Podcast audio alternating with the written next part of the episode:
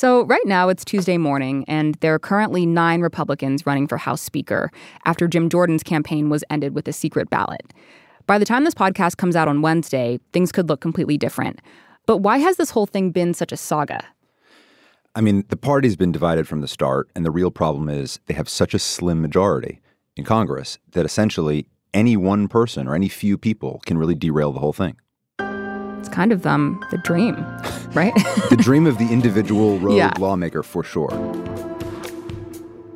That's my colleague, Jonathan Blitzer. He's just written a piece for this week's New Yorker about Representative Jim Jordan of Ohio and his brand of far right politics. Jordan may have lost his bid for Speaker, but he remains the Republican Party's most influential insurgent. You're listening to The Political Scene. I'm Tyler Foggatt, and I'm a senior editor at The New Yorker.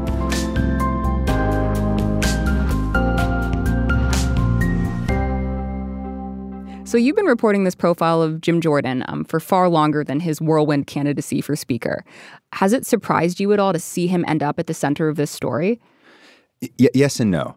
Um, yes, it surprised me insofar as it's just an incredible set of circumstances that even gave rise to his candidacy. Uh, I mean, this is the first time in American history that members of the House have ex- voted to expel their leader. So even even though we all knew that that was a plot line that could develop in this Congress, it's still shocking to see. I mean, it really is. So in that sense, yes, definitely surprised that Jordan was suddenly in the mix for Speaker. But Jordan himself, that he's channeled all of the different currents in the Republican conference, that he's risen in the ranks, that he's become a kind of very influential player to a, a number of conservatives uh, in the House, that he's become this giant symbol. Um, all of this stuff is of a piece with his speaker's run. Um, I mean, he he has really consolidated his power for the last several years, and it's hard to understand the Republican conference without trying to understand him. So let's talk a little bit about the Republican House right now. In your piece, you write that they're essentially too divided to legislate. There's like this really amazing line about how the current Republican House um, was sworn in with more of a complex than an agenda. And you talk about these ideological factions that have formed within the party that have become known as the five families. So I was wondering if you can tell us what those factions are and how Jordan fits into them. Absolutely. So the five families, as they're described, you know, are basically all of these different elements within the conference that are at odds and that are all grappling for power. All of them seizing on the fact that because of their slim numbers, any one of these factions can really kind of dictate what what happens. There's a group of moderates who are spread over a few different kind of factions who are not thrilled that a large part of the party doesn't want to legislate and just wants to launch investigations and open impeachment inquiries and throw bombs. Those guys are at a real disadvantage because what does it mean that they're moderate? It doesn't necessarily mean that they're ideologically more moderate than some of the conservatives. The conference itself is pretty conservative ideologically. What their moderateness means in this context is essentially that they are much less inclined to blow up the whole conference to make a point. Um, and so, in a way, you, you almost, well, you don't really feel for any of them in this, but you can understand the bind that they're in. I mean, they're sort of like radical accommodationists. Um, and so, because they're not willing to burn everything to the ground, no one really pays too much attention to them because they can't make any significant threats. By contrast, the Freedom Caucus, which is the farthest right group, 33 odd members who have done everything over the years from trying to shut down the government to forcing a federal default to opposing Kevin McCarthy's first speaker bid back in back in January, actually sabotaging his prospects many years before when he tried. Those are the guys who are really kind of running the show because there are enough of them to sabotage everyone and everything. So you you mentioned that there are these moderates who actually want to legislate, but it seems like it's hard to legislate right now in the House, given that um, Democrats still control the White House and the Senate. So like, what should be happening in the in the House right now? Like, what do you think that they would be doing if they weren't getting sort of caught up in these little factions? There are a few ways of answering it, and, and the, the first answer is going to sound the most naive, but it is worth stating. You know, it's not inconceivable that a Republican controlled House could work with a Democrat controlled Senate. And uh, Democratic president and pass legislation. I mean, I, I myself have kind of fallen into the habit of not even acknowledging that as a possibility. I'm like, oh, they can't do anything. Uh, t- totally. I mean, I, I, like as a, as a kind of rhetorical uh, summary, I'm always just discounting that possibility. But it, it's worth at least flagging that as a theoretical possibility. Of course, for all intents and purposes, that's impossible. So, what what could it look like if if the Republican conference weren't descending into utter chaos? One thing it might look like would be to pass bills out of the House to at least show that they're doing something, that they're able to pull their own ranks together and articulate some sort of coherent ideas for, say, immigration policy or, you know, different things, spending policy, so on. The problem is they don't even really have enough agreement on that to even put forward that face for the conference. They've passed a few things um, which have been real battles out of the House, but again, it's been this kind of classic fight where members of the far right who don't want to compromise on anything are kind of dominating the conversation. Kevin McCarthy, until very recently, was actually doing a pretty skillful job under the circumstances. And when I say skillful job, I mean divorcing his behavior from all of the kind of moral and mm-hmm. policy implications of, of his role, and instead just kind of looking at him as a kind of air traffic controller. He has been kind of keeping everyone at bay and preventing people from jumping at each other's throats. But ultimately, it's just when you have a small number of people who refuse to accommodate anyone and anything, and when they have enough leverage because of the small majority to hold everything up, and there's no way of of getting around this impasse. So I'm curious about like what the actual politics of Jim Jordan are. Um, you mentioned in your piece that he's been in Congress for 17 years, and not once has he sponsored a bill that has become a law. And you know, we were just talking about all of this chaos in in the conference, and so. What are his main like political concerns? Well, this is why I think he is the man for the moment. At the moment being this current Congress. He has said himself, I did not come to Washington to make laws. What he came to Washington to do was to launch investigations. So he he he learned from very early on in his career that the path to power inside the conference, uh, the way to shore up the Republican base, the way to improve your brand is to kind of always be this fighter for a general conservative cause. And so, you know, in the piece, when I say the Republican conference was sworn in more with more with a complex than an agenda, you know, the complex is is Like a what- victim complex? It's a victim complex specifically, and and there is no one who has espoused that kind of worldview more obsessively than Jim Jordan. And so for him, in a in a conference like this, there has been something of a consensus around the idea that okay, we're not going to be able to pass laws. What we can do is we can exercise our constitutionally mandated responsibilities of oversight. And so we are going to hold this administration's feet to the fire. We're going to look into Biden. Where you see differences among sort of more moderate members and more extreme members is about how they think you can responsibly do that. Jordan is a true believer who will advance any and every conspiracy theory out there as long as it points to Joe Biden's criminal corruption, massive deep state conspiracies to discriminate against conservatives, and so on.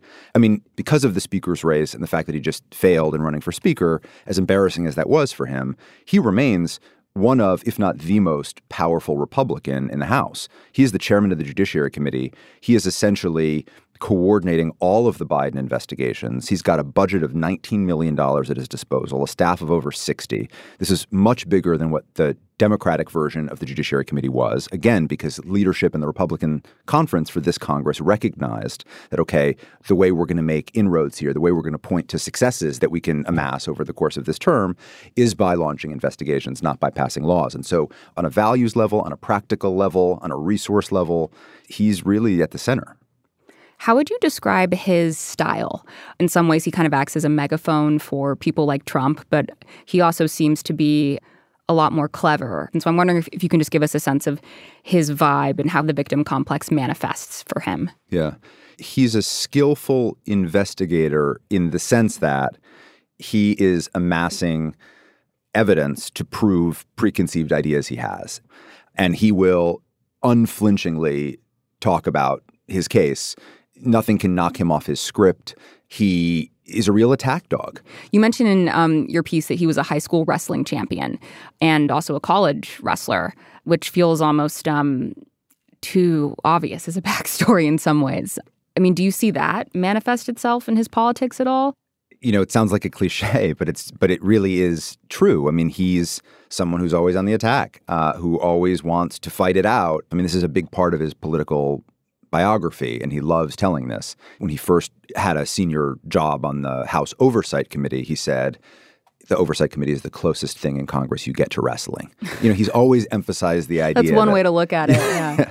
so, absolutely, the aggressiveness, the relentlessness, all of that stuff, I think, is a habit of mind and a personal style and almost a branding device that allows him to understand what it is he does and to describe it to other people.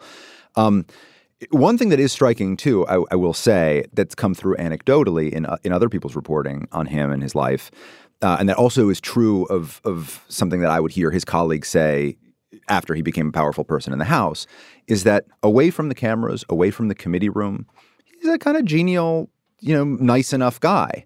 It's when he is in those spaces that he really turns it on. And it's been said that when he was a wrestler, he was the same way. Probably makes him an incredible politician. I mean, I'm sure that's kind of what you need. I, I do think that there is an appeal he has with the Republican base that goes beyond just the conspiracy theories and the the viewpoints that he that he espouses, but in fact also is a function of how relatable he seems as a person. He speaks in a very down home way. And I think that is part of his appeal. You know, he's he is charismatic in, in the sense that just turn on the TV, he's always finding an opportunity to hold forth. Uh, when he does, he speaks in this kind of almost folksy seeming way. There's a lot of passion in his voice. Of course, he's never wearing a jacket, which I guess makes him an, an, an everyman. um, it's funny because you know liberals listening to him will often scratch their head when he's done speaking because they'll think, what, what? I don't know any of these references he's making. I don't know any of those names. Um, whereas conservatives or people watching Fox News, say, or, or, really inhabiting this conservative media space, are fully read in to all of these conspiracies. So he's not, his power is not as a kind of explicator of, you know, what the Republican investigations are about. Rather, he is there to state and restate that they're on a righteous crusade. It seems if you are following this stuff, and if the premise of all of these investigations of his does resonate with you, his knowledge of it seems to be encyclopedic. There was one very telling moment, I thought, uh, in July of 2020. He, at that time, was just the ranking member on the Judiciary Committee because the Democrats at that point controlled the House. He was the sort of top Republican on that committee. Um, and he gave uh, a speech about big tech censorship. That's what he calls it. And he says right at the outset, this isn't a suspicion, this isn't a hunch, this isn't a theory, it's a fact. And he launches right into a litany of examples. June 29, 2020, Amazon bans President Trump's account on Twitch after he raises concerns about defunding the police. June 4th, 2020, Amazon bans a book critical of the coronavirus lockdowns written by a conservative commentator. May 27, 2020, Amazon Smile won't let you give to the Family Research Council and the Alliance Defense Fund, but you can give to Planned Parenthood. Now, the first time I heard that speech, I had to go look up each of these examples. You know, I, I, wasn't following that stuff. And in fact, it had been reported. And, and there's this very striking experience, actually, you have reporting on him, which is you'll hear a speech like this. And he's running through. He's talking about Google. He's talking about Facebook. You know, he's sort of name checking all of the big guns. And you go to look these things up, and you know, good luck finding them in you know robust references to these particular plots. Good luck finding them in the outlets that you're used to reading. But if you start to wade into a more conservative media space, there's a rich you know reporting and history to each of these plots. Um, and so in every case, there's almost always a kernel of truth in what he's identifying. And so in some of these so-called tech censorship cases, there were instances of, you know, he said that he and three other Republican members of the House were shadow banned by Twitter, which obviously sounds very intimidating and worrisome, but which in fact meant that in this case, when they searched their names in the Twitter search bar, it didn't automatically populate with their account. And Twitter did acknowledge that there was a problem that there was a glitch and they fixed it.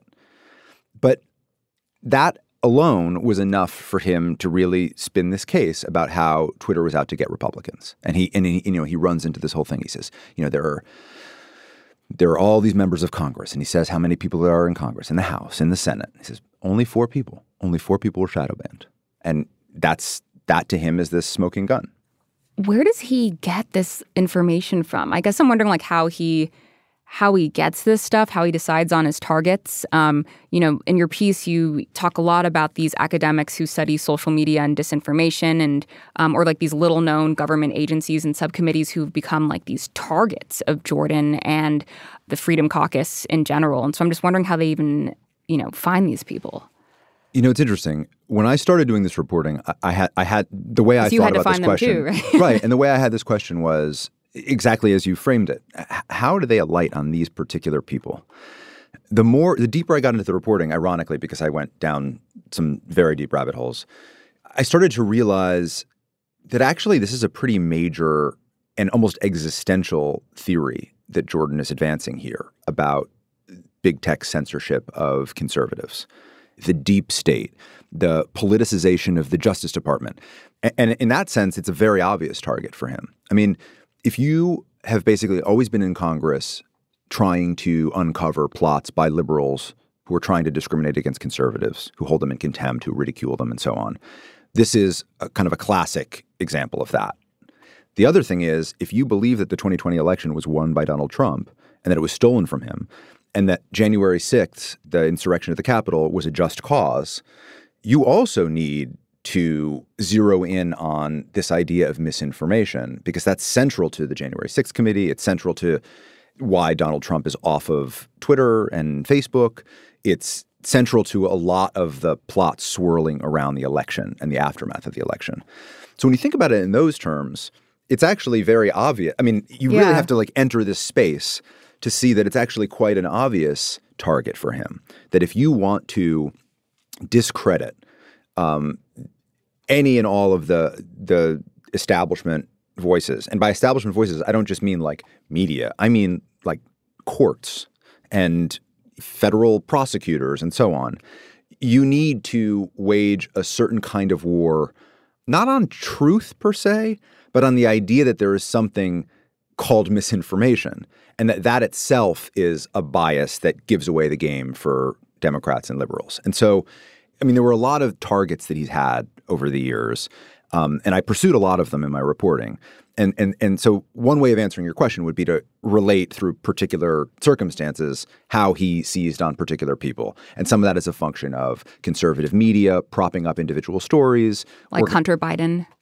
the Hun- the Hunter Biden. I mean, the Hunter Biden stuff is kind of front and center for, I would say, a broad swath of Republicans too. So, I, I, actually, I, I get quite alarmed when we enter the Hunter Biden space because it's um, this is not just Jordan. I mean, Jordan sure is the most dogged investigator, let's say, in, into the various Hunter Biden plots. But you talk to a lot of Republicans and shading much more toward the middle of the party. And a lot of them share in those views. I mean, would you say that the place where he's really made his mark is this like um sort of argument that big tech has been in, in cahoots with the Biden administration to censor real information about Donald Trump's victory and about just the world? I think this is the area where where Jordan can have the biggest and most lasting impact. Yes, and that's the reason why I focused on it in the story. I mean, the the Hunter Biden stuff is obviously huge politically. It really can hurt the president. Not not because I think there's any evidence that's that's been laid out, but just because in the political rough and tumble, fine. Um, but the big tech censorship stuff, there really is a, way in which Jordan and a minority of Republicans can start to change what the landscape online looks like. You know, tech companies never really wanted to engage in content moderation. They were essentially forced into it by a bunch of exceptional circumstances the 2016 election, Trump's continual lies, the pandemic, all, all of this stuff. So they're not, they don't need all that much prodding to step away from content Yeah. moderation. What, what Jordan's been able to do is seize on the ambiguity, uh, and uh, Jordan, I should say, and other Republicans have been able to seize on the ambiguity surrounding content moderation and the fact that there is a certain unsavoriness to it. What does it mean? It does raise First Amendment questions. No one who's expert in this subject will say otherwise. Um, it is a little concerning that the federal government would pressure social media companies to take certain content down. And if you don't think that that's true, imagine the Trump administration doing that. It would make you very uneasy. You know, all of these things are all also supercharged by the fact that Donald Trump has been indicted multiple times. He's almost assuredly going to be the Republican nominee for the presidency. And so there is a whole universe of organizations and interests that want to see him reelected, and that the only way they can help that eventuality along is to try to smear the institutions of government that are bringing Trump to justice. And so th- you can see actually how this thing snowballs. How Yeah. you know you take one of these Jim Jordan quotes out of context and it sounds a little bit loony, but in fact it chimes with this much broader kind of orchestra of interests that need to, for instance, cast doubt on every action taken by the Department of Justice. That need to make the Department of Homeland Security look wholly biased that need to portray the FBI as completely unreliable. Um, you know, some of these things are happening, for instance, at the same time that the FBI conducted that that well, they call it a raid. Other people would call it an investigation, seizing documents at Mar-a-Lago. Yeah. That's further kind of grist for this for this way of thinking. So I'd like to ask you more about what Jordan tells us about the state of the Republican Party. But first, we're going to take a quick break. You'll hear more from Jonathan Blitzer on the political scene from The New Yorker in just a minute. Hi, it's David Remnick. If you're enjoying this podcast, you might enjoy even more of what The New Yorker has to offer. Becoming a subscriber gives you unlimited access to The New Yorker, including Pulitzer Prize winning reporting, insightful cultural commentary, and fiction and poetry. You'll also enjoy our delightful cartoons, crossword puzzles, narrated stories, and much more. This past year, our readers were gripped by Ronan Farrow's profile of Elon Musk, Heidi Blake's extraordinary tale about Dubai's runaway princesses, and much more.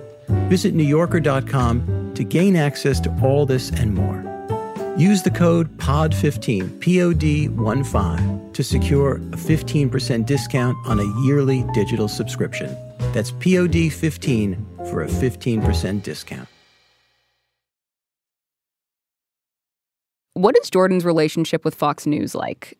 Uh, someone who used to work with Jordan said to me that from a very early stage in his congressional career, he made a point of the phrase that this this particular aide used was "living on Fox News," uh, which I think summarizes it pretty well. He is always granted airtime to go into each and every one of these different investigations he's launching. One thing that's very interesting that happened during the speaker's race, just to jump ahead in time, was that in the final days of his short lived speaker's bid, when it was clear that he wasn't going to overcome the resistance, there was kind of a core group of about 20 members who just didn't want to vote for him, who thought he was too extreme, too bad for the party, and so on. And when that became clear that it was a, a group of that general proportion, um, producers working for Sean Hannity's show on Fox started sending around emails to the congressional offices of all of these holdouts, essentially making clear that if they couldn't give a good reason for opposing Jordan, they'd be forced to answer for themselves. Just straight intimidation tactics. The idea that that would circulate from a particular media personality of Fox News is quite staggering. But it does show you how how closely aligned Jordan and elements of Fox News are. That there would essentially be major media personalities of Fox News who would go to the mat for Jordan. So clearly, Jordan is incredibly influential. And I mean, in your piece, you talk about how even before he ran for speaker, people referred to him as the other Speaker of the House. So why is it that he lost his bid to actually become Speaker? You know, I think what's telling about his being called the other speaker in these years when he was always plotting against House leadership was that he was basically a spoiler. He was someone who could make the lives of leadership so difficult that they would either bow out or have to regroup or make concessions they never want to make. But to do that, you don't need a majority of the conference behind you. He has a large number of people at his back, there's no question. But, you know, I think ultimately what doomed his speaker bid was the fact that he's never made inroads with anyone other than the far right over the years. Now, the far right's a very influential group to have on your side. I mean, he founded, he helped found the Freedom Caucus, for instance, in 2015. He's a superstar in conservative media. He is beloved by the base. These are all undeniable strengths that he has that make a lot of other members in the House scared of him. But at the end of the day, what could he actually offer to people who are of a more moderate bent inside the conference, who are holdouts, you know, who aren't comfortable with his bid? he's never pushed legislation that's actually come to pass. He's never even sponsored legislation that's come to pass. He's made very clear he doesn't have any intention of doing that. You know, is, is he going to be able to negotiate a solution to prevent another government shutdown? He's pushed for government shutdowns before. He's played chicken with the federal default. So, you know, if you're a, a kind of not not even necessarily middle of the road member, but if you're a kind of eh, pro establishment member of the Republican Party, you're looking at him and you're thinking, this guy is just going to light everything on fire. How does that help us? So I don't think he ever had the numbers to actually win the race. I think it's a, a real testament to his power that he came close. And it's a real window into his psyche that he tried and that he tried multiple times, even when it was clear he wasn't going to win, that he kept going.